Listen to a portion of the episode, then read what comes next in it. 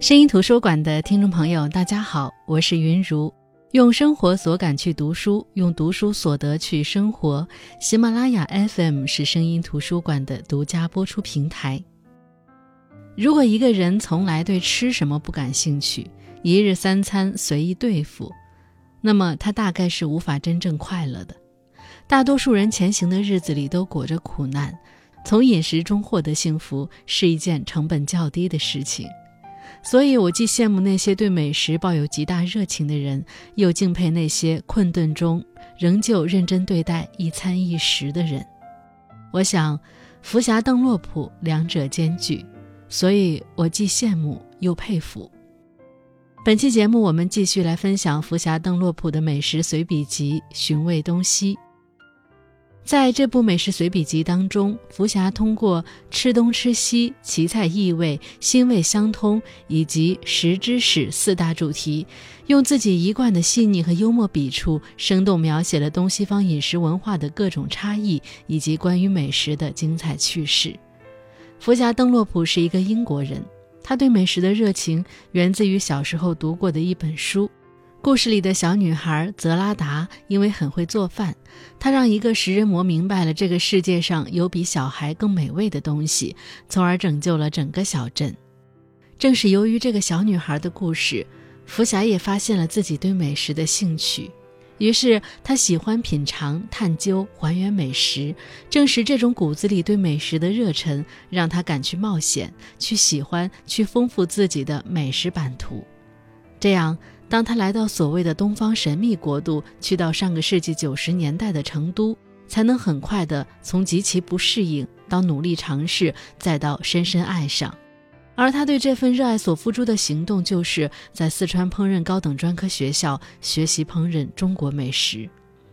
的确，如果热爱，没有什么比自己上手更直接的证明了。但毕竟他的家乡在英国。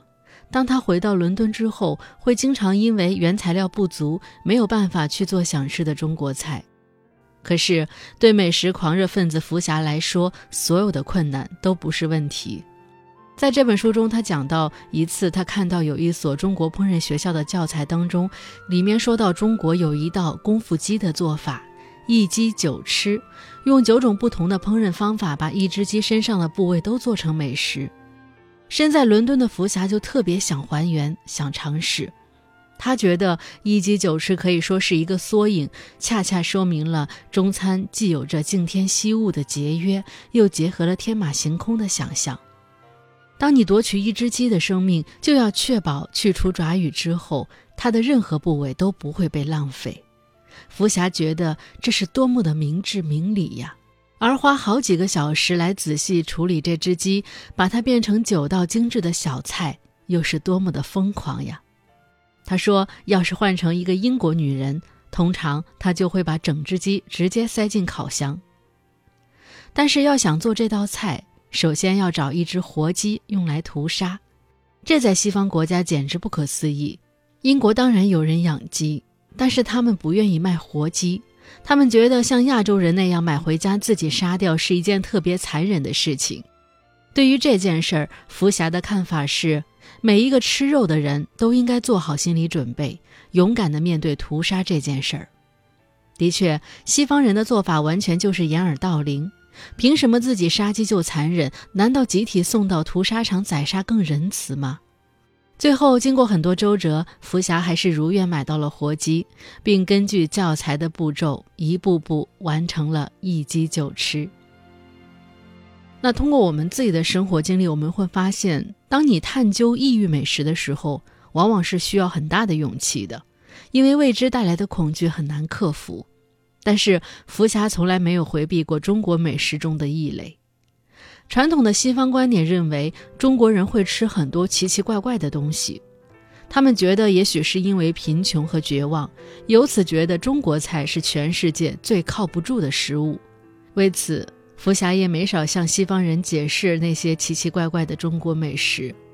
比如，他在这本书里介绍了绍兴的臭梅菜。臭梅菜其实是一种让食物腐烂发酵的烹饪方式。介绍是为了让西方人了解。但他给出的结论却是：“请你相信我，他们真的是很令人上瘾的。我甚至敢说，鄙人将近二十年吃遍中国这些臭梅菜，可能是这些年最令我激动的食物。除此之外，他还向西方人介绍中国菜里的鞭，鹿鞭、羊鞭、牛鞭等。不仅介绍中国人使用这些鞭的由来和自己的见闻，比如他说，北京有一家著名边菜馆，你可以点一锅大杂烩，坐下来慢慢吃，锅里面有各式各样的老二和蛋蛋。福霞还讲了自己在英国到处找路边进行烹饪的尝试过程。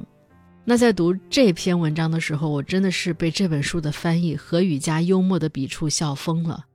大家可以自行去看，我在这里就不便介绍了。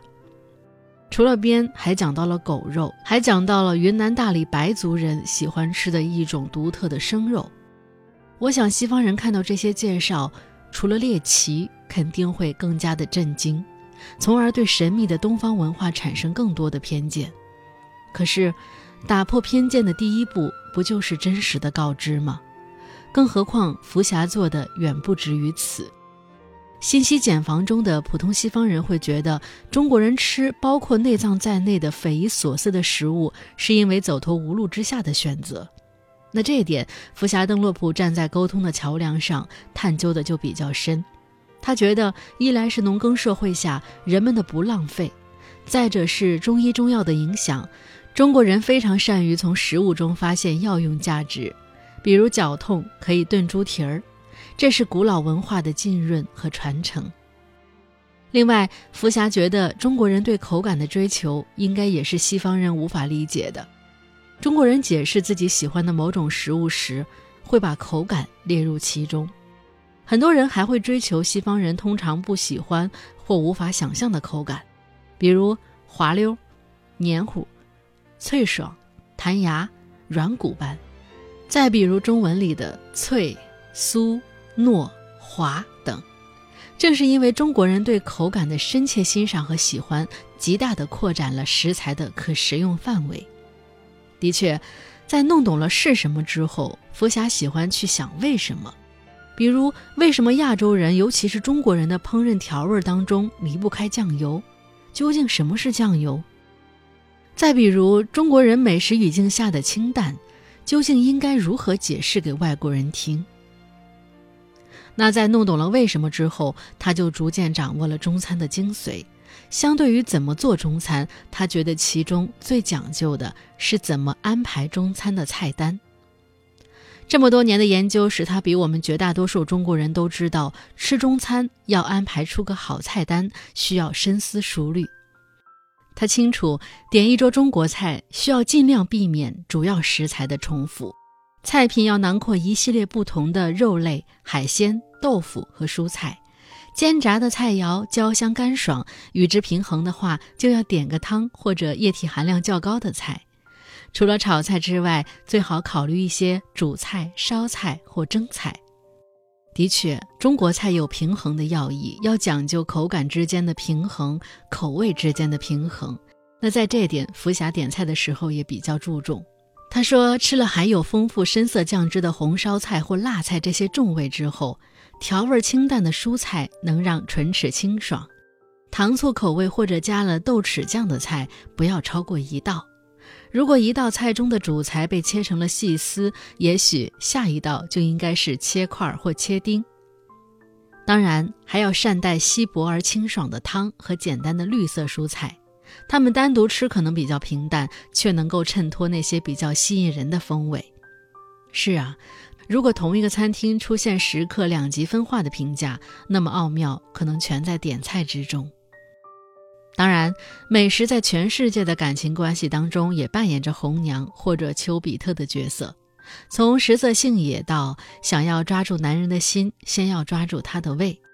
福霞在东西方世界里的美食中畅游，又把美食当成毕生挚爱，自然是希望通过美食来找到意中人。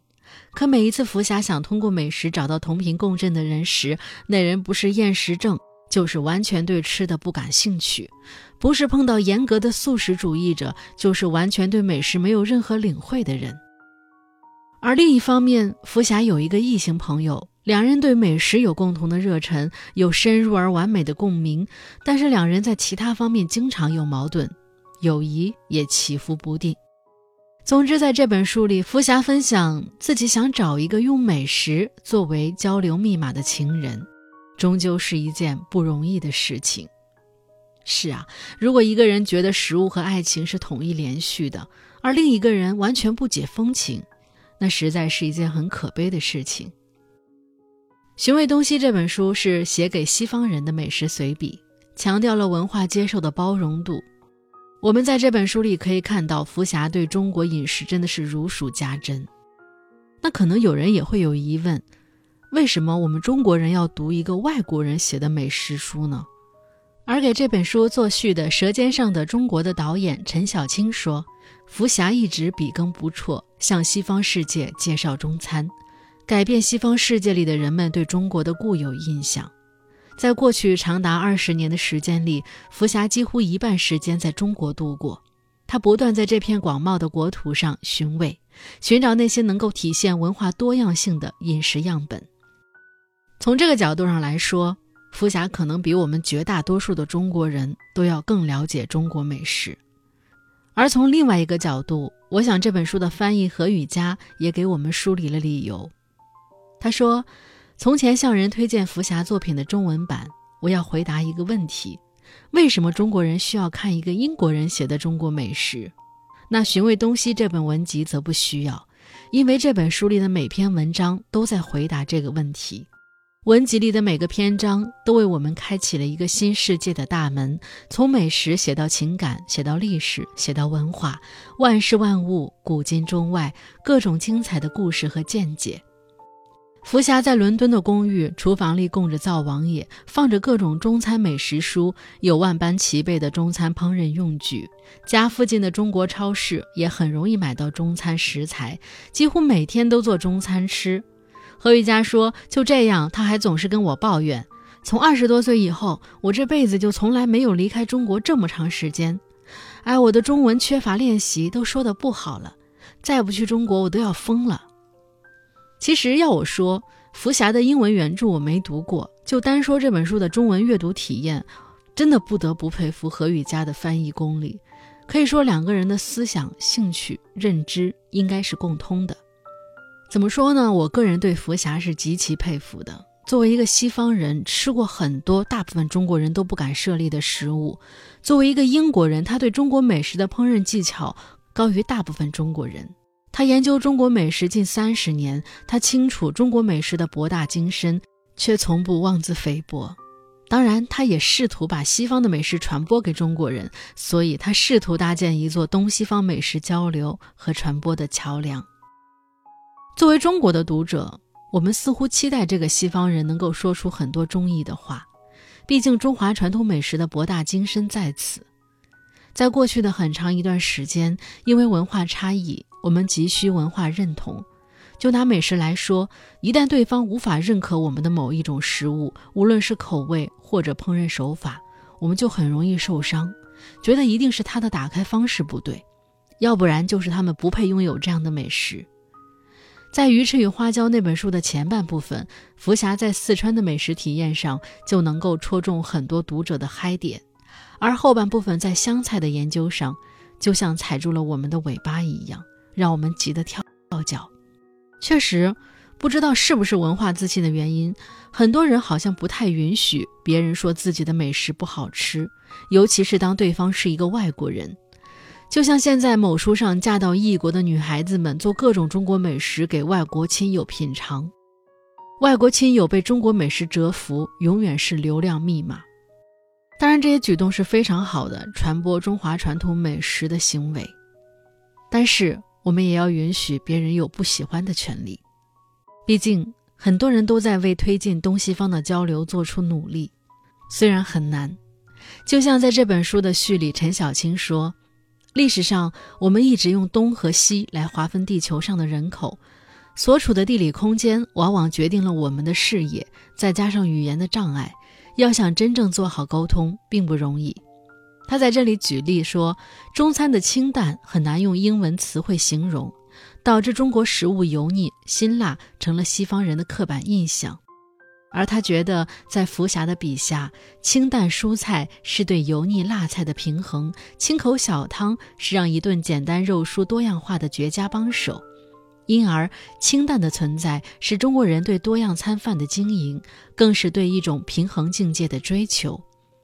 他说：“这就不是意识意义上的问题了，它上升到了审美的层面。”而也像翻译何雨佳说的那样，福霞饱含赤子般的好奇、天真和浪漫，美食家对人间烟火的热爱，研究者深入田野又刻读资料的严谨执着，以及一个可爱人类的亲切与美好。